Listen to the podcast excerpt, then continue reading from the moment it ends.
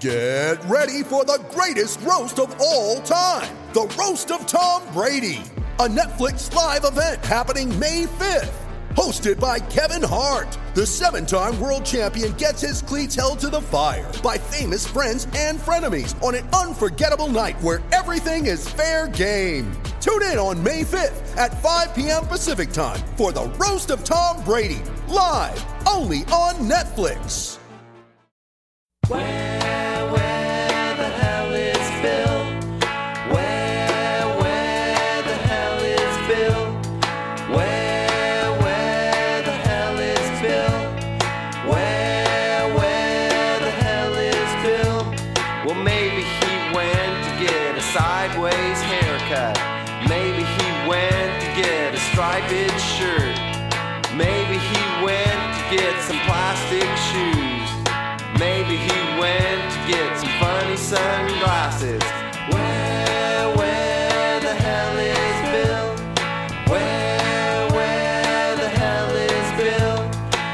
Everybody, and welcome to, I guess, a half a sneaky good podcast. There's only one sneaky gooder left, so we are less good. Maybe more sneaky, though.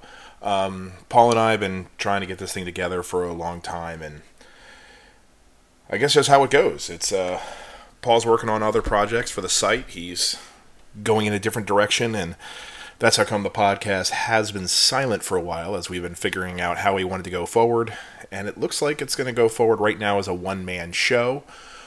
Um, I guess eventually we're going to have to look for someone else to help out on this thing. Um, I'm always open to suggestions. Also, right now, uh, Paul, if you're listening, uh, you have the Twitter password for the account, so it's hard to answer questions right now. So we couldn't put out the word yet.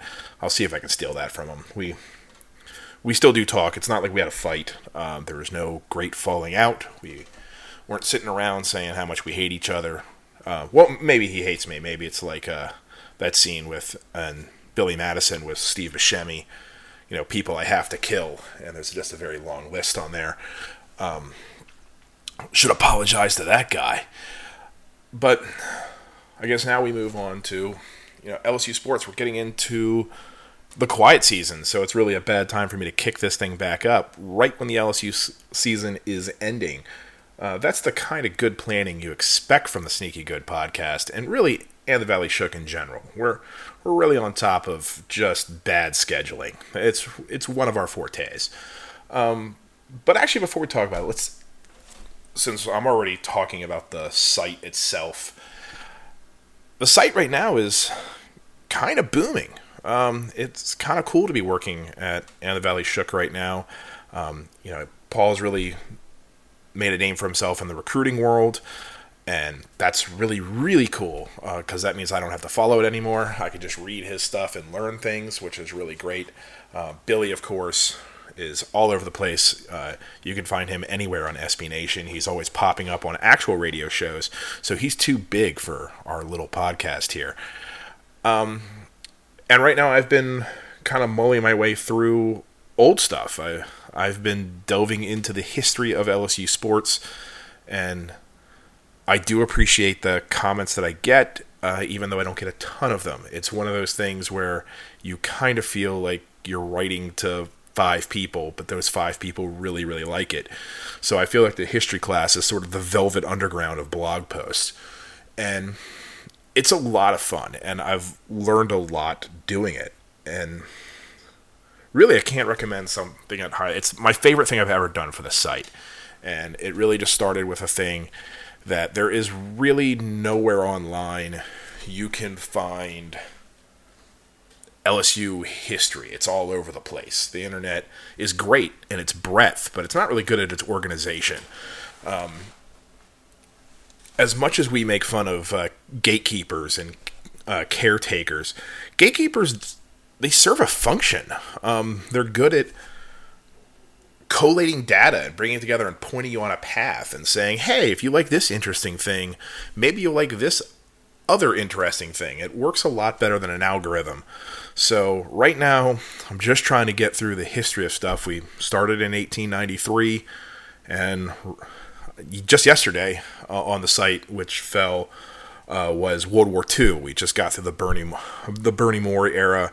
Uh, really an underappreciated great coach in LSU history, and I, I found him really fascinating. Um, I've always kind of made fun of. We had some um, Bama fans, uh, Clef particularly, who would say, "You guys should claim the 1935 title." And I've always just kind of thought that was the Bama fan talking. But when you actually do the research on it, LSU actually does have a legitimate claim to the 1935 national title, and I thought that was really interesting. Now, I'm not saying LSU should go back and claim it. I think once you're 75 years in the past or so, it's better to let that sleeping dog lie. Uh, you just look silly if you claim it. Um, 1908 is one of those things that everybody else in the world recognizes, so I think LSU should claim it just because it's not coming out of nowhere. Everybody already recognizes it.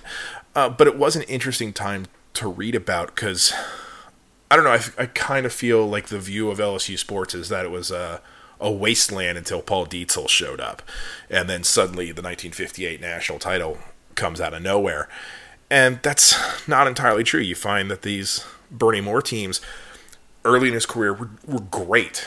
And then he takes a step backwards, and then things really take a step backwards during World War II because no one could field a team because everyone was off fighting Nazis. And they were lucky in a weird way because that's what allowed uh, Steve Van Buren to become LSU's um, SEC Player of the Year uh, in 1944. It's because he was he was there and he couldn't uh, he couldn't serve. He um, was uh, he had disability, so he was unable to uh, get drafted. Um, he was rejected by the army. It wasn't like he ducked service or anything like that, and like faked a bad knee or something like that. Um, he had bad vision, and because of that, and then Bernie Moore made him a blocking back for three years, and it wasn't until he was a senior that he finally handed the football. And it turns out he's this transcendent player who would then go into the NFL and retire as the career rushing leader. And I know the NFL was small potatoes back in the you know 40s and 50s, but still, that's a pretty cool thing that he did. There's this great player that was discovered by accident, and I think accidents are really interesting, and that's kind of what I've been trying to highlight. I'm also trying to do a lot of the stuff behind the scenes where you have, you know, Troy Middleton um, fighting with TP Heard over the stadium. That's I'm getting ahead of myself. That hasn't published yet. That's what I'm researching right now. It's a lot of fun. Um, Troy Middleton um, is just an incredible badass. Um, he served in World War II, uh, served in World War One. He became the youngest colonel in the American Expeditionary Force. I think it was at age 29. I know it's online. Um, it's in an article I just wrote, uh, but you don't remember every little little detail.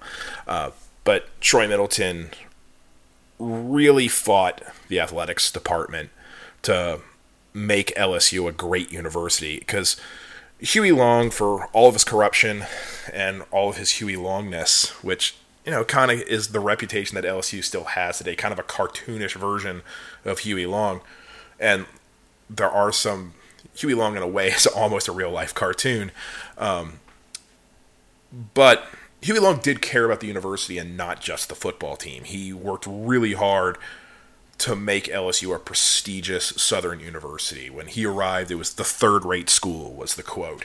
And it was a point of pride to him not to just have a great band and a great football team, but it was important for him to have a great science department and a great English department. And there, it's not an accident that right after Huey Long, you have things like the Southern Review come out of LSU. And you have a great medical school. The LSU law program gets off the ground. It, these are important things of the university, and they're intertwined with athletics because athletics are sort of an advertisement for the school. And they say, you know, hey, come here, this is fun. It's an advertisement, but it's also saying these are the things we value. And in the early 50s, you start to see the athletics department. It's really, we think of this as being a modern phenomenon, but you really said the athletics department had grown bigger than the academic side. And the academic side started to suffer after the hayride. It didn't really bounce back after World War II. And everyone's like, hey, let's just pump more money into the football team. You know, let's build a bigger stadium. And Troy Middleton's the guy who's saying, no, we've doubled enrollment. Um, we've handed out more degrees in the last 10 years than we have in the entire history of the school. You know, we we don't just need a new medical school. We need new buildings. We need a new architecture building. We need a new, you know, engineering building. We need we need everything. We need a new English building. And of course, the library became the centerpiece of this fight, um, where Hill Memorial Library was kind of a dump, and it wasn't really meeting the needs of a modern university. And so they built Middleton Library. It's named after him. It wasn't named Middleton Library at, on the first day. It was named after he left. But still, that library was the centerpiece of his campaign to make LSU a first rate Southern university on a par with any other state school in the South. And I really respect that. But at that point, TP Heard, who had been there since Huey Long, even before Huey Long, had so much power. And he was definitely diverting money to build a bigger Tiger Stadium. And there's a point that, yeah, maybe we did need a bigger Tiger Stadium because it's the kind of thing that, you know, LSU did. They had a lot of uh, people coming to school. The Tulane LSU game and Bernie Moore's last game was the best attended game in the history of the South. So it wasn't like LSU was, you know, this small little school. And once again, we'll get into all the details in the next edition of history class. So I'm talking about an article that hasn't been published for that. But I do find the personalities behind the scene they get lost, and honestly, so do the people on the field. Um, you know, I mean, what do we really know about Y.A. Tittle? I mean, we have that famous photograph of him, but you know, what do we know about him? I, you know, I we published a thing about Alvin Dark, and the reason we know a lot about Alvin Dark is because he played baseball, and baseball is, you know, one of the most deeply and heavily logged and scribed sports there is. Everybody has archived baseball. It's easy to find baseball stories because uh, everybody kept track of them. Um, it's not so much the way for the other sports, even college football in the South in the 30s and 40s. There's all these myths, and I love myths. Myths are like my favorite thing, but it's hard to find the truth of those stories, and that's why I spent a lot of time trying to find out how far Y.A. Tittle's pants fell down. I did that for you, dear reader, because that stuff interests me. And I don't want to bore you with too much with it. I don't want this just to become a long history podcast, so we'll move on and actually talk about what's going on in the world of LSU sports right now. We have a regional coming to Baton Rouge, which everyone said was going to be impossible. And that pause right there was me drinking beer. I normally could slip those in when Paul was talking. Can't do it this time. So if you hear long pauses and me gulping, that is because I am drinking a Spaten Oktoberfest and it is delicious. I recommend them highly. Um, baseball came into the season ranked number one. Um, I wrote a fawning preview at the beginning of the season about how this was going to be a great team, and it never became a great team. It started started bad. They got swept by Texas on the first weekend, and I don't want to say it never got better. That's not true. Um, it did get better, but it never got great. LSU was pretty much in the teens, maybe the lower half of the top 25 for the entire season. Um, anywhere else, that's a success. And here, that's a total incomplete failure. And of course, you have all of the calls to fire Paul Mainieri. And I guess that just shows what a tough job LSU baseball is. It is a double edged sword. And okay, I will go back to my history thing. That's kind of what Bernie Moore said that there's, you know, the Wolves are always out in Baton Rouge. Everywhere they bay all day, but, you know, at LSU, the Wolves are baying day and night. And it does feel that we have a fan base that thinks it is perpetually 1995. And that's okay. I mean, there's nothing wrong with high demand. Um, fans love the LSU baseball team. Um, it came at a time when we really needed it. Uh, football was bad, uh, basketball was about to go in the tank, and so we became a baseball school. It's it's weird, but it happened. But it's also just this thing that it's not just the team got good, is that the entire town rallied behind it. And to this day, LSU gets a ton of support. It has huge attendance numbers, which I know Podcat makes fun of for being fictional. And yes, our attendance numbers are on tickets sold, not actual people showing up. But still, the interest is there. Um, there aren't a whole lot of places out there where you can have robust debate about college baseball. Um, it's really just the SEC and a couple places in California. And let's face it, the California teams, as great as they are and as passionate as their fan bases are, they get lost in the LA medium. It's not like uh, the LA talk radio is talking about Cal State Fullerton a whole lot. Um, or maybe they are. I'm, I'm not out in LA, but I highly doubt they're devoting a big bunch of their time to college baseball like they are. SEC, it's still a bunch of small markets, so they can have their local radio shows talk about college baseball. I mean, it can. I mean, it's not just one segment; it's segment after segment after segment. And you know, this year it's why do the pitchers always get hurt? And no one really wants to hear it, but the answer is simple. Throwing a baseball is an unnatural motion and people shouldn't do it. And young players are more likely to get hurt than old players. We know these things. Um, that's actual, you know, that's analytics 101. That's baseball prospectus from, you know, 1990 and hell even before that bill james was writing about stuff like that in the 80s the injury nexus of the early 20s and late teens guys it's hard to throw a baseball and bodies are still developing and this year just killed lsu the team it's not like there was a rash of injuries in the sense that you know guys would be lost for the season. It was always just like these little nicks and no one was ever at 100% I think you can sum it up um, by saying to qualify for the SEC ERA lead, you had to throw 58 innings. That was the minimum to be a pitcher and qualify for the final awards at the end of the year for um, the ERA. Anything else, you don't have enough innings and they just don't count it. Um, LSU had two pitchers qualify Zach Hess and Eric Walker. And Eric Walker has been struggling all year because he's been coming off Tommy John, and Zach Hess is in the pen now. Um, so the guy who's in third place on the team in innings pitched uh, is Cole Henry, uh, with 51 innings, uh, started nine games, uh, appeared in 12. That's that's crazy. Um, and the guy with the second most starts behind Walker is actually Landon Marceau, who started 12 games in 13 appearances, but he only threw 49 innings.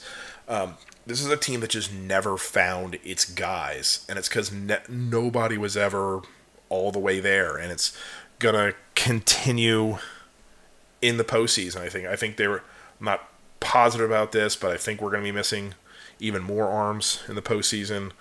Um, I think Jaden Hill is going to be unavailable. Not positive, uh, but it just goes to the whole.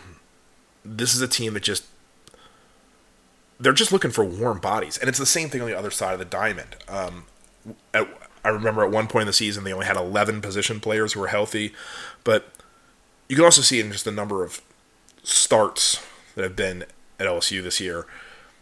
Mainieri is a coach who finds a lineup and he sticks with it. He's not a guy who tinkers a whole lot. You know, he might tinker for the first two or three weekends, but once he finds his guys, those are his guys. That that's pretty much a Mainieri team every year.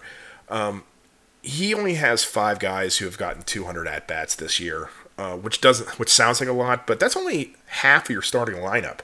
And those five guys, um, Smith, Duplantis, Watson, uh, Beloso, and Cabrera, um, all of them started at least 53 games. Um, the number six guy is Chris Reid, who started 42 games, had 147 at bats, and Chris Reid, as we know, wasn't even on the team at one point and had to be brought back right before the season started. Um, I know Mainieri said that was one of his biggest mistakes, but it also just goes to show of just how hard it is to find bodies. This is a team that's really, I don't want to say cursed. Um, they just had bad injury luck, and that's the difference between being a good team and a great team. And at the end of the day, this was a good team. Um, LSU went 17 and 13 in the SEC, which is the toughest conference. They earned a national seed. They're going to host a regional in the first round. And honestly, the regional, while it's not a cakewalk, it's pretty manageable. Arizona State started incredibly hot. I think they won their first 20 games. Since then, they've calmed down, and you know they're not 500, but they're you know they're they've won you know their 30 near 40 games. Uh, their RPI is somewhere in the mid 30s. It, they're a good team. They're solid, but they're not a great team. They're a team that played a lot of those real California powerhouses and came up short. Gave them great games, but then lost. Sort of like LSU did to the top teams in the SEC. And if you look at how our regionals are paired, uh, we're paired with the Athens regional. Georgia's a great example. LSU played Georgia in a three game series, took one of them, lost the other two. One of the losses was close. LSU could have won that series, but they didn't because that was the kind of year it was. LSU didn't beat great teams this year. So I, I think at this point, the expectations have to be mellowed a little bit. I think the goal now is for this team just make it out of the regionals. If you make it to the supers, that's great. Whatever happens, happens. If you it's if you make it to Omaha, it's always a success, and that's always the goal going into the season. And it's not like this team can't make a run. They are good enough to put it all together, find a pitcher, ride some hot starts. They can win a series even against a team at Georgia and find their way into Omaha. And if you're in Omaha, it's suddenly a great year.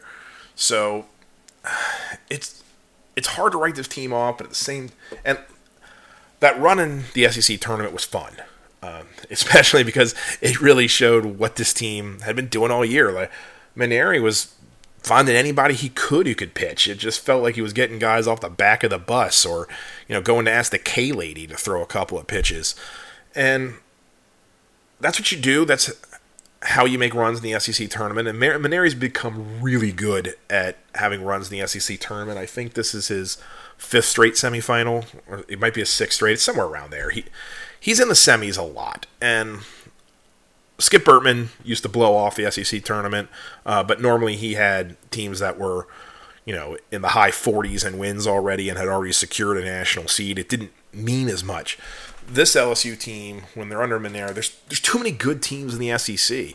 Uh, there's too many good teams nationally. They need these wins to build that profile, so they can't look at Hoover as just a place to kind of swing for the fences and maybe you know jerk around a little bit and hope you get lucky. LSU needed that run. If they don't, if they go two and Q in the SEC tournament, actually, if they would have lost the first game, they would have been eliminated. But if they go two and Q in the SEC tournament, they're probably on the road this weekend, and they're probably playing a monster team because there's a lot of SEC seeds out there. So if you're in a two seed as an SEC school, you're in a lot of trouble. You're going to a really good team.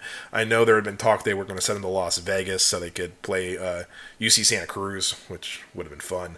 Um, but LSU is just they're not in the position we thought they were going to be at the beginning of the year, and I know that makes people angry. And in a way, that's good because it shows people still care. It shows where the program is in general, that the standard is still we should win titles. That is still the goal. It hasn't been rolled back. But having said that, it's hard to say if you don't win a title this season is not a success. I, I just can't sign on to that kind of philosophy because that's a way to make yourself miserable. There's a lot of really good teams. Um, there's a lot of programs in college baseball, and I'd rather follow a team that's consistently good. And that's what LSU is. LSU is consistently one of the best teams in college baseball. And that's really all you can ask for out of a program. I mean, taking the long view. We're uh, not talking from an individual season, but when you look at the health of a program itself, you want to say, is this team every year when you look at that team and saying, can this team make Omaha? Or at least has a shot to make Omaha. And I think LSU is almost always in a position to answer that question yes. And look, even some of the best programs are having miserable. The team that swept us at the beginning of the year, Texas. Texas is a legendary program, and they got housed in the Big 12. They they didn't even qualify for the Big 12 tournament. And we're talking about how disappointing our year was. I mean, can you imagine being a Longhorn fan right now? Um, Texas thought particularly based on that first year. They were basing, hey, we beat LSU. We're a great team. This team is going to do something this year. You know, we'll have a good year in the Big 12, and then then we'll have, make a run, and hopefully we can make it to Omaha. And it just didn't happen. They just that was the high point of their season and never got going. LSU at least rebounded. They they learned from getting swept in that first series and got stronger and stronger as the year went went on and put up a pretty good SEC record. 17-13 is nothing to sneeze at in the SEC. They they weren't in contention to win it, but they were always in contention for the second or third spot. They were a high seed in Hoover. This is a good team, and they had a good year. There's there's not a whole lot where you can say, man, I this is a problem with the team. I, I think when you look at the team, the biggest problem, of course, is you know they can't pitch. Um, if we just look at SEC stats, um, the team ERA was 4.95. Um, that's bad. Uh, there's no other way to say it. LSU gives up a ton of runs. They gave up 159 runs. Um, now, on the other hand, they scored 189. They had one of the best offenses in the SEC. They, you know, they put the ball in play. They didn't steal a ton of bases or anything, but, and, you know, they had good power. Um, they weren't Vanderbilt. They weren't Arkansas, but they weren't down at the bottom league. Like A and M has 16 home runs in SEC play, and A and M's a really good team, but they don't have a guy. They don't have a lineup that can just terrify you, where it's just like, oh my god, you know, hitter after hitter after hitter. LSU hit 31 home runs. I mean, this is a you know team that can generate offense. You know, they also uh, have one, one of the best fielding percentages. I, I know everyone's gonna you know uh, thumb their nose at fielding percentages, but LSU turns batted balls into outs, and that stuff matters. And I think they've really done it without that one guy. Um, you know, where Josh Smith is a really, really good player. Um, the guy, I mean, he, he did hit 350, so uh, um, sorry, he hit 343. My bad. But he also he slugged 513. Um, but you look, Duplantis also slugged 500. Um, there was uh, Daniel Cabrera slugged 529. That's three guys right there who are all slugging over 500, and it was also the guys who gave you a ton of at bats. Um, this is a team that can hurt you. I don't want to say up and down the lineup, but they have a really good core, and those guys can all hurt you. I think what hurts LSU is, you know, when you start getting, you, they've had so much roster turnover. Uh, when you get to the back of the order, you really start to say, ugh. Like Brandt Broussard, um, we expected a lot more out of him. Um, Hal Hughes, uh, I mean, he hit 182, but worse than that, he's slugging 197, which I didn't even know was possible. Uh, with an on base at 287, uh, he's giving you nothing at the bottom of the lineup. And this isn't that you know this isn't the single out Hal Hughes. Um, he's also a you know pretty good defensive player, so it's not like he contributes nothing. Um, but there are some easy outs relatively in the LSU order, so it's not terrifying. I mean, we're not back at gorilla ball or anything like that, but you know, we're talking about a team that has six guys who hit six guys who, who at least hit five home runs, and that's that's scary in its own right. If you can go six guys who have legitimate long ball power, um, the problem is when you get to like a place like Hoover or if you get to TD Ameritrade in Auburn, in Auburn, and TD Ameritrade in, in Omaha, those are places that sap away home run power. Those parks are so huge.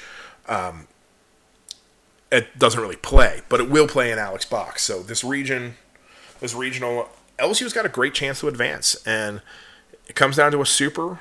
I mean, I'll take those odds. If you had told me at the beginning of the year they're hosting a regional and then they're going to play, if they win it, they'd have to go on the road to play an SEC team, most likely. It, probably go to Georgia to advance to Omaha. I would have taken that.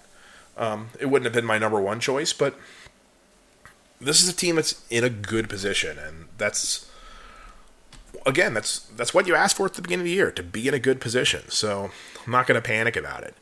And LSU baseball, and this is where we will say segue, motherfucker it's kind of indicative of LSU sports in general right now. Everybody is doing pretty good. Um, the problem is, is that no one is quite at that national championship level. Um, it, it feels like there's this powder keg of LSU fandom that's ready to explode, and they just can't quite get that one event that the team really needs. The football team was really good, won 10 games, and won a BCS Bowl, or whatever we call them now. Um, that's a huge event. I mean, that's something that, you know, you, you print t shirts about that. But it wasn't, you know, a national title, and that's now what matters. Um, gymnastics, again, making it to the Final Four. They're they were outstanding. Well, not again. This is the first time they've had the four on the floor, but they made it to the the final day. Again, they were competitive. It just you know they ran into a monster Oklahoma club.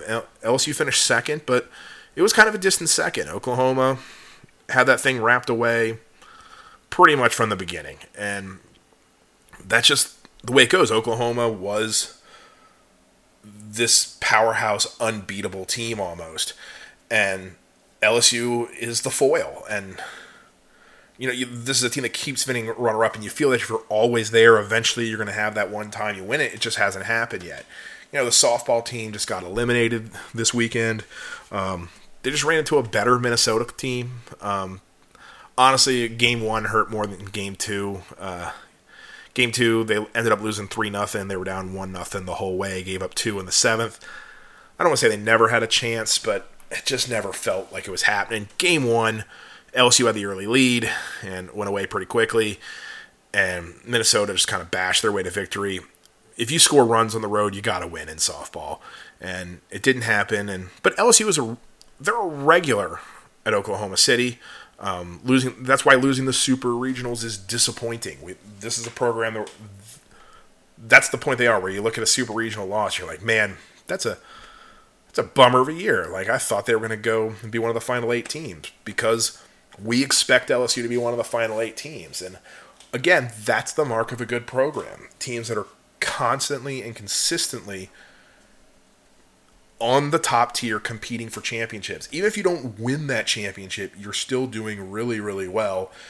That's you're still one of the best programs in the country, and it's hard to ask for anything more than that, uh, other than to be the best program in the country. And I know that's what people are asking for, but you know, sometimes it just doesn't happen. And I think your chances of winning championships are better if you consistently contend. If you're always in the mix, eventually the chips are going to fall your way. It's as, you know, Branch Rickey said, luck is the residue of design. So you just have to keep plugging away, you know, staying with the formula. You, you, you keep contending, and then eventually you will get some luck. And I think LSU just hasn't quite gotten the breaks that they've needed. They've had really, really good teams. They've had ch- teams that were good enough to win a championship. They just didn't get that one little break that they needed. And this isn't to say that the team's been unlucky. It's just that they haven't had that moment of luck. And that's how teams are built. I mean, that's what a good program is. I, I know people want to get mad and say, like this is a failure. You know, Beth Torina's never going to get over the hump. Um, but this is what success looks like. And honestly, if you look at anybody who's won a ton of titles, there was a time probably when everyone said they couldn't win. Um, Michael Jordan, like the classic, I've won a whole bunch of titles guy, early in his career could not win a title. That was the big knock on him, that he just cares about scoring points. He didn't win a title until his eighth or ninth year. It took him forever. And he won a title by always being on good teams, and he just got a little bit better each year. And it's not all linear progress. It's not like you get a little bit better and a little bit better and a little bit better, and then, hey, the promised land, we win a title.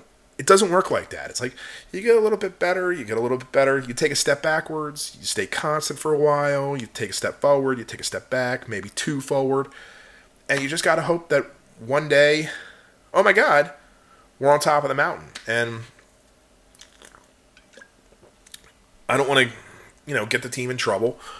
And it's they're so close in so many sports, but it's like you can taste it and it's just not happening right now. And I know for people that's frustrating, but I'm trying to say that this is these are the salad days. This is as good as it gets, other than just winning, you know, title after title after title.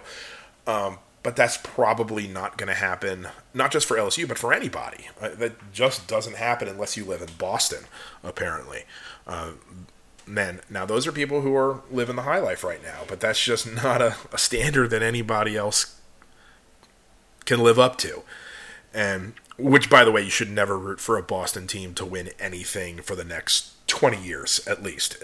unless you actually live in Boston it is time to stop rooting for them. They can go fuck themselves. They've had too much success over the last 10 years. If the Bruins win the Stanley Cup, they will have won three of the four major sports titles. And let's face it, the Celtics weren't a whole far way away. Um, that's unfair. We need to stop doing that. Um, but it's not like LSU doesn't have two more chances. They have two more bites of the apple in this academic school year. Um, of course, baseball that's going on. That's more of a long shot.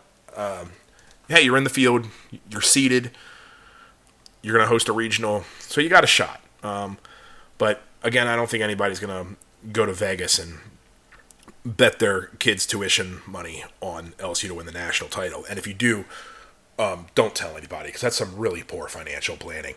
Uh, but the LSU track and field team is one of the favorites to win the national title. Um, Mondo Duplantis. So it's not like there's only one Duplantis brother. There's two Duplantis brothers. They're both doing great. Uh, the baseball team is, you know, really doing well with uh, Antoine, but Mondo can pole vault like no man alive. Um, this is a guy who is going to compete for gold medals probably, um, and we're really really lucky to have him at LSU. This is, you know, we have an elite athlete who is probably the best in the world at the thing he does, and should appreciate that. And I, I will admit that I find track and field meets to be tedious and boring, so I will follow some updates. I'll read about it. But LSU does have a chance to win a national title there. Um, and that counts just as much as anything else. I don't think we should discount it because it's not it's not as glamorous as the other sports. Uh, and you know, I would think people outside the SEC would might say that about gymnastics that they don't you know if LSU won a gymnastics title I live in Texas. It's hard for me to go up to someone in the office and trash talk them about gymnastics. They don't care but I care because uh, the LSU gymnastics team is really really fun and I've really just gotten into the SEC rivalries and stuff like that. I think the SEC has done a great job with that. It it has not just been LSU building a program. It's been four or five programs building themselves. And it's because you had that carrot of, hey, there's the Georgia Bulldogs. And they are this great untouchable program. And for a long time they were. And everyone just invested in getting better to catch them. And it seemed impossible when they started, but here we are, you know, 20 years later, and Georgia's been caught. Um, LSU and Florida are the top two teams in the SEC. Auburn is you know probably the third best program right now. Bama is right there with Auburn. Actually, Bama's probably ahead of Auburn. I mean, Georgia is a team that we normally don't expect to see in the second session of the SEC championships. It was an upset that they were, and this is, you know, they're the LSU baseball of gymnastics. So the fact that LSU baseball has been able to hold up this level of excellence. I mean, we're not the number one team in the conference anymore, but we're still in that elite tier. While Georgia has kind of taken a step back in gymnastics, and it's not so much that they've taken a step back; it's that everybody else has taken a step forward, and that's really what you want to see. And it's amazing how great of a motivator hatred is. Uh, the teams in this conference just hate each other, and it's awesome. And I, I don't mean that in a you know, burn down your trees and you know poison your water kind of way. I I, I tend to think SEC hatred is more good natured than we ever want to let on. It's, it's mainly because we're all the same, as much as we don't want to admit that. I mean, it's a bunch of large state schools in the deep south, but I think it's uh, what happened in, in baseball is like first Mississippi State was really good, but LSU passed them, and then everyone else in the in the conference was like, well, fuck you. We're not going to let LSU win all these titles. We're going to get good and we're going to beat them. And that's exactly what happened. You know, we did that Georgia in gymnastics. It's like, well, it's one program's like, look how great we are. We're all going to beat you. And you know, Auburn, Alabama with softball. They have this great softball program, and everyone else loaded up the bear. And you know, now Florida is fantastic softball program. Auburn, LSU, Kentucky, everyone just loaded up saying, no, we're not going to let you be good. We're not going to let you have this one thing. Heck, even Kentucky basketball, which is kind of the one singular thing. I mean, that's what motivated Florida to get so great, and later on Mississippi State, and before that LSU. I mean, the real motivator for LSU always was that carrot of here's Kentucky basketball, try and knock them off their perch, and I, you know, Tennessee and women's basketball. I mean, Pat Summitt just ruled that sport but it also forced the rest of the SEC to get good. And now you have Mississippi State being this massive power.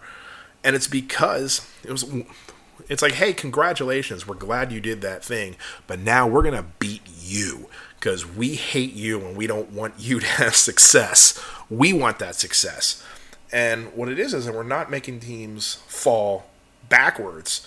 We're it's raising everybody up and everyone's getting better and better. And I think that's a really positive thing for the SEC. I, I know it sounds like hatred shouldn't be a good thing, but I, again, I think it's it's more jealousy than anything, and that everybody's like, hey, well, they have that you know slice of the pie. I want that slice of the pie, and I want my slice to be bigger and tastier, and have a scoop of ice cream on top of that. And that's just how these things have rolled. I think it's really, really been a lot of fun, and we'll see how the baseball thing works out. And I promise in the future, I will take our Twitter account back and I'll actually have questions and we'll answer it.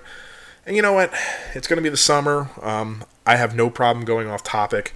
Um, I didn't want to do it on the first go about. Um, but, you know, if we want to talk about old movies, comic books, uh, bands, whatever, I almost died at a pup show. That was a lot of fun. Um, you know, a, a punk show is going well when the band has to stop three times to be like, hey, guys, you might want to chill out a little bit. Um, or you know you just want to talk about you know the impending apocalypse i'm fine with any of that stuff um, but also as we get closer and closer to football season we will i know talk more and more about football i try not to talk about it this time except for old football but i don't think that counts if we talk about stuff from the 30s and 40s that's not really what people think of about talking football but we'll try and get to that and then maybe i don't know maybe some guest hosts maybe some co-hosts i have no idea um, I am going by the seat of my pants right now. You would think with the three months off since our last broadcast, I would have come up with a plan. But um, if you thought I was going to come up with a plan, um, obviously you're not familiar with my work or the Sneaky Good podcast. But um, I'm gonna try and we're gonna try and muddle through this together. We're gonna try and make this something you guys want to listen to, and yeah, we'll we will get that up on Twitter and we'll take your comments. But until then, you can hit me up on my own Twitter feed, the uh, ATVS Poser, or you know once we get this thing up on the website, you guys can make fun of me there and my stupid voice and how I ramble on too long. But hey, now no one can stop me from rambling. Now it's not rambling; it's filling time. Um, but that's all I got for you right now, and go Tigers.